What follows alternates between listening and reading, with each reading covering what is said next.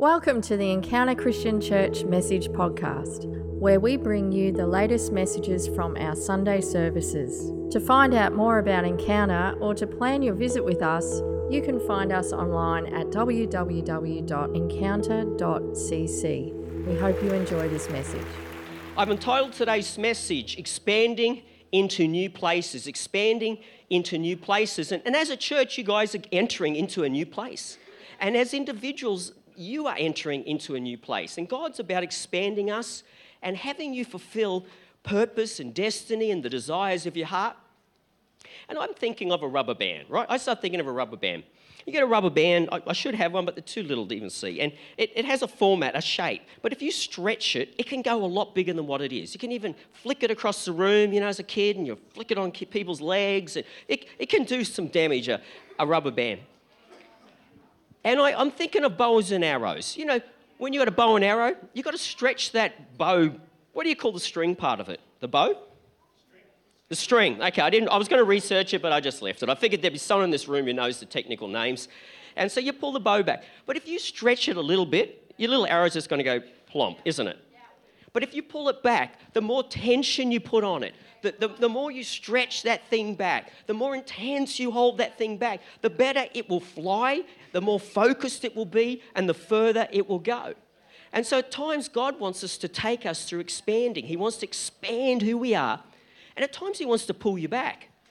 You know, sometimes we want to go forward, but sometimes God has to take us back so that we can go forward. Sometimes we have to, sometimes a negative thing could happen and we think, why did this happen? But sometimes God has to pull us back a bit, to stretch us back, to hold us back. There's a bit of a time delay so that He can propel you forward to hit that mark that you've destined, that you desire, that's in your heart.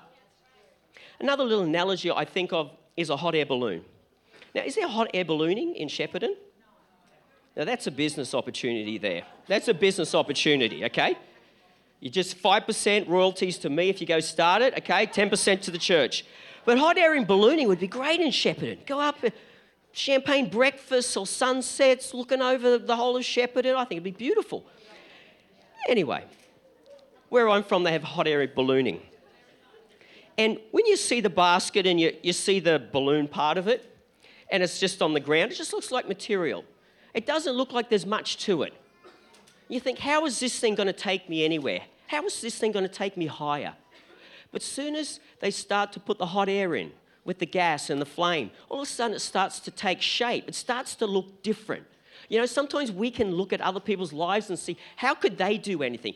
How can they become anything? Or maybe somebody's looked at your life and thought, what could come of them? I don't see that. They want to be this. I can't see it. But you know, in the hand of God, people can be transformed into different people and do great things. You know, NASA, NASA in the 50s, when they were experimenting with going to space, got a hot air balloon and, and they took it to the very edge of the Earth's atmosphere, to the, the edge of space. You know, a hot air balloon can go higher and higher and do amazing things. I'm going somewhere with this, so stay with me. My first point is this you were born for adventure. You were born for more. You were born for more than just the nine to five, the mundane of life, which is, port, is important. Like everyone has to do it. But God has a, a bigger purpose for your life than just, just drudgery of you know just living. He wants you to more than just kind of exist. He wants you to live. He wants you to have more. He wants fulfillment of, He's put desires and dreams in your heart. You know, maybe for some of you it was when you were a young boy or a young girl and you're a bit older now. Doesn't mean these things can't happen. God's hand wants to fulfill those things in you. And Jesus is the key to this. An encounter with God is the key. See, you could look at your life as, as like the hot air balloon, but it's the hot air that, that that brings the change. It's that which is inside. See, the balloon on the outside's the same. The thing that goes into the balloon is the thing that changes it and transforms it. It's what takes place in our inside. And the Spirit of heaven wants to speak a fresh word into some of your lives, a new word into your hearts. Because when He speaks a word into your heart, it's like the wind, the breath of God goes inside of you. It, it, it floats your boat, it, it, it makes you bigger, it, it gives you a new passion, a new vision. It's His voice, it's reading His word. Spending time in His presence takes you from a, a, a, hot air balloon that's on the ground that's just laying there to one that is standing upright, one that looks fuller and bigger, and one that may begin to lift off the ground and to see life from a new perspective, to have a new way of thinking. Amen. Amen. It's good preaching, Robbie, isn't it? It's good preaching. Sorry, I'm only joking on this. I remember years ago when I was younger, not that many, but when I was younger. And we didn't have a lot of money. We didn't have the education that we later embarked on in life. It's probably in my early 30s.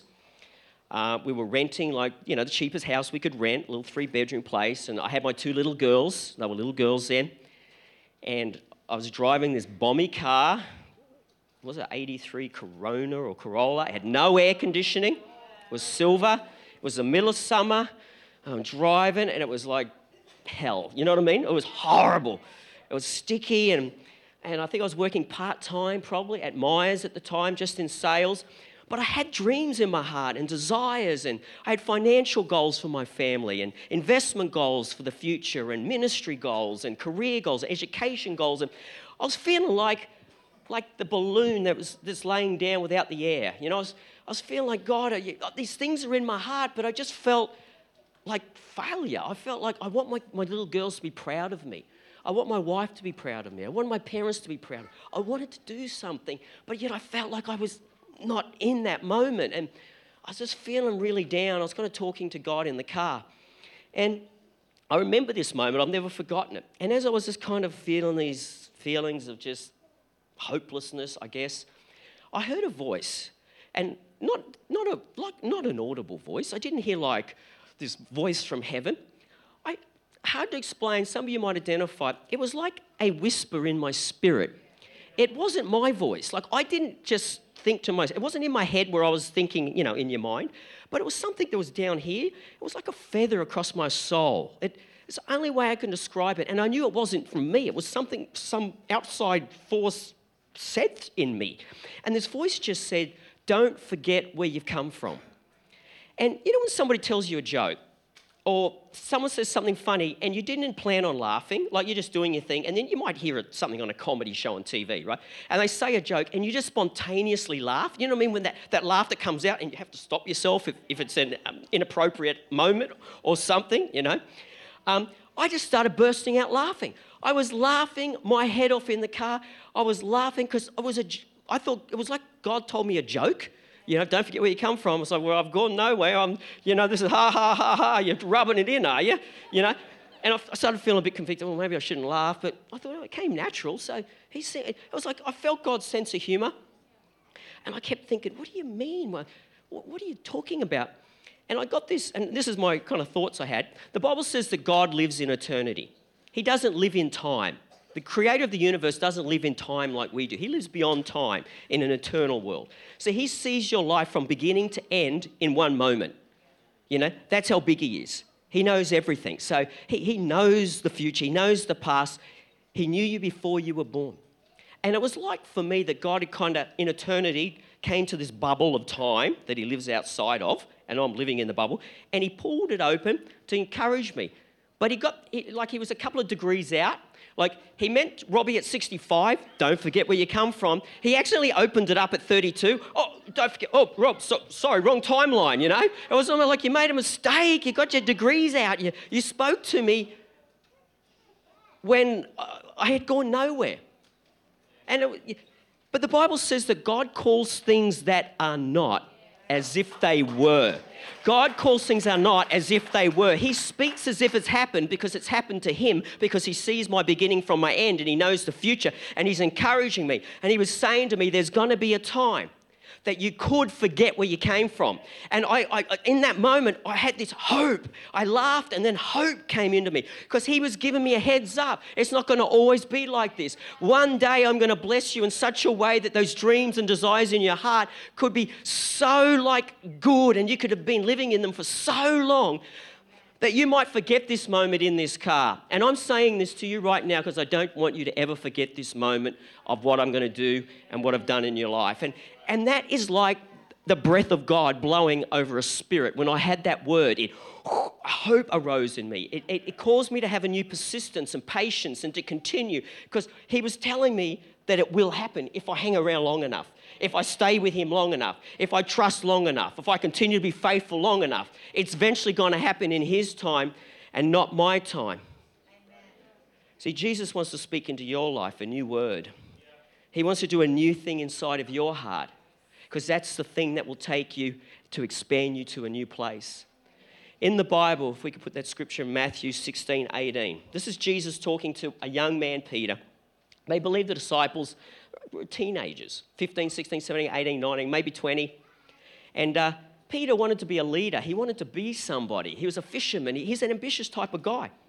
And Jesus spoke into him like that the, the breath of God, the word of God. And he said, And I tell you, you are Peter, and on this rock I will build my church, and the gates of hell shall not prevail. See, God, Jesus was speaking a word to this young man to give him a future, to give him a hope, to change his life. And, and Peter then lived out of that new identity that God gave him. So as we read the word, it tells us who we are, it renews our mind, it changes our thinking. My second point today, this is kind of a bit of an academic looking, I probably should redo this one. If we could put that next one up. Individual and, co- it sounds like a business kind of gathering, doesn't it? Individual and corporate extension is reciprocal. I'm going to fix that one up. I must have been in a really kind of crazy mood then. But what am I saying? I'm saying that, that as a church is blessed and grows and has favor, so does it happen to individuals within it. I know from the last church I was in, all the growth and blessing, my, our lives were blessed in that six, seven years more than they had been all our life. You know, as a city is blessed, as a town of Shepparton city grows and is blessed, and we've got to believe the best for Shepparton. I bring we change our language about Shepparton. You know, this is a great city that's going forward and progressive. It's going to do great things. And as we as citizens in, in that, we are blessed. It's like our country. When we have a recession, or even the individuals, you know, we can have tough times. But when a country prospers, it, us as individuals prosper. So, what am I saying with that? Well, I'm looking at Solomon's temple. That was a temple that got built in the Old Testament. And King David, the guy with the slingshot, took down Goliath. He had it in his heart to build this temple to God. It's, it's kind of like a church, isn't it? A build a building for God's people to come and meet with God. And, and he, he got all the resources together and had it in his heart and did the blueprint and the plans for it. But at the end of the day, God said, You're not the one. Another generation's going to build. You're going to provide. See, it, it takes more than one generation to build a church.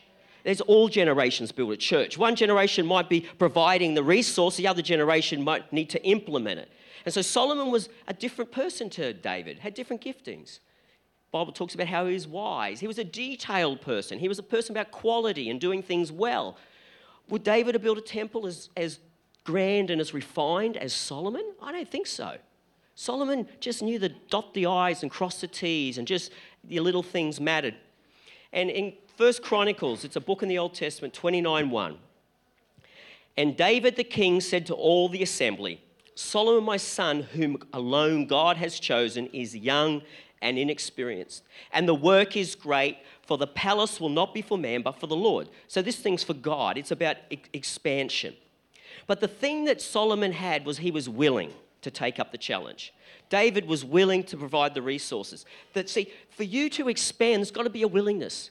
Nobody can make you change. Nobody can make you want more. No one can make you spend time in God's presence. He can't make you. I can't make you. It's, we have to have a willingness in our heart to embark on transformation or, or changes as a person or to do things differently.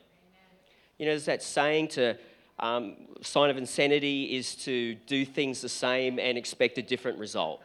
You know, I'm, my wife often reminds me of this, you know, of Seinfeld. Remember Seinfeld? And George. George says, Everything I do falls, everything I do fails. He goes, I know. I'll do the opposite to what I'm on, I would normally do.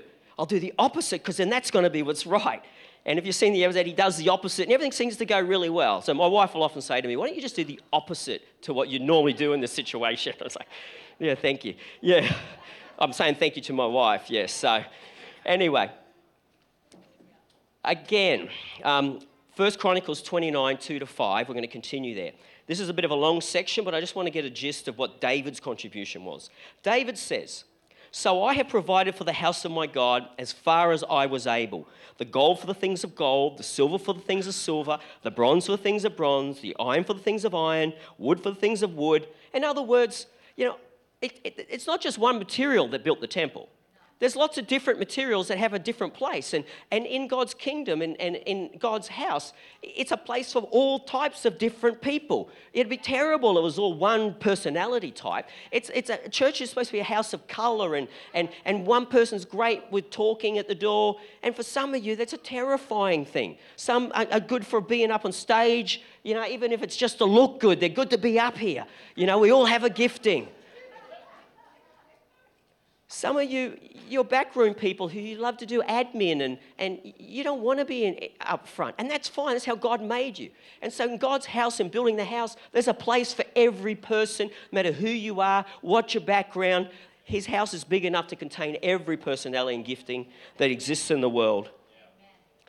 Besides great quantities of onyx, stones for setting, antimony, I don't know what that is, I should have looked it up, coloured stones, all sorts of precious stones and marble, more in addition, moreover, in addition to all that I provided for the holy house, I have a treasure of my own gold and silver because of my devotion to the house of my God. I give it to the house of my God. 3,000 talents of gold, the gold of Ophir, that's like really the top quality gold. 7,000 talents of refined silver for overlaying the walls of the house. For all the work to be done by craftsmen, gold for the things of gold, silver for the things, things of silver who then will offer willingly, consecrating himself to the Lord? See, there's this there's this willingness in David to see this thing happen. So there's got to be a willingness in you as an individual to see expansion in your life. But as a church, you have to be willing that we want our church to grow. We want to reach the community. You know, you could have Brian Houston as your pastor. You could have Reinhard Bonnke. You could have these famous preachers and men of God and women of God. But at the end of the day, it's the willingness of the whole congregation to want to grow and change. So, the first step in expansion in any capacity, where it's individual or as a church, is a willingness. And I know there's a willingness in this church, or I wouldn't have come. I heard the willingness, I saw the willingness, I heard it when people spoke to me. Amen. The last scripture, after we've got willingness, in verse 9 of Chronicles 29, then the people rejoiced because they had given willingly. For with a whole heart they had offered freely to the Lord. David the king also rejoiced greatly. So they weren't giving, he wasn't giving this going, oh, I've given all my money, I've given all my. He gave it willingly and joyfully because he had a bigger vision for the bigger picture, for expansion and growth and, and for, for his people and for individual lives. After willingness, after willingness, it's going to take a little more. What am I saying now? It takes, like I said, there's a time frame. So we can have willingness, but we also need faith. We can have willingness and we also need patience. We can have willingness and we also need persistence. Because that temple took 20 years to build. It wasn't like, great, we're willing, we're excited, we've, you know, we've, we've provided all the stuff, we've got all the resources, we've got the blueprint for expansion.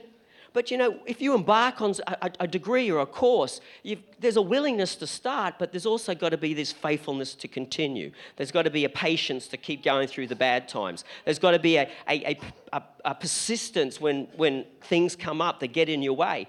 And so it took them 20 years to build this temple. It wasn't just a, a poorly built temple. It was a temple or a house that was built with the best quality. It was, it was artistically and aesthetically beautiful. It, it was of quality. It was, it, was, it was to represent the God that they served. It was something done very well. What was the outcome? You would think after 20 years, everybody would be broke, wouldn't you? 20 years, like this was billions of dollars in our money went into building this thing you would think the country of Israel would be bankrupt and every individual would, would be in poverty. But in that 20 years, because they focused on the house of God, they focused on the things of God for their own lives, that nation prospered bigger than it ever did in all its history before or its history after. It expanded geographically, double the size in that period, double the size of a nation. Their financials, economic prosperity was just out, out of this world every individual prospered to such a point. What was the outcome? It said in the days of Solomon that silver and rubies and gems were like common stones, that, that it, was, it was worthless because of just the abundance of prosperity. I'm not advocating that, we, you know, but you get what I'm trying to say. Is, is they prospered in everything they did when they made God's house the central focus of their life. They made God's kingdom the central focus of their hearts. They willingly gave, and God blessed them. To the point where the Queen of Sheba, which was a, a queen in Ethiopia, she heard of what had happened in Israel over the 20 years, and she came to visit.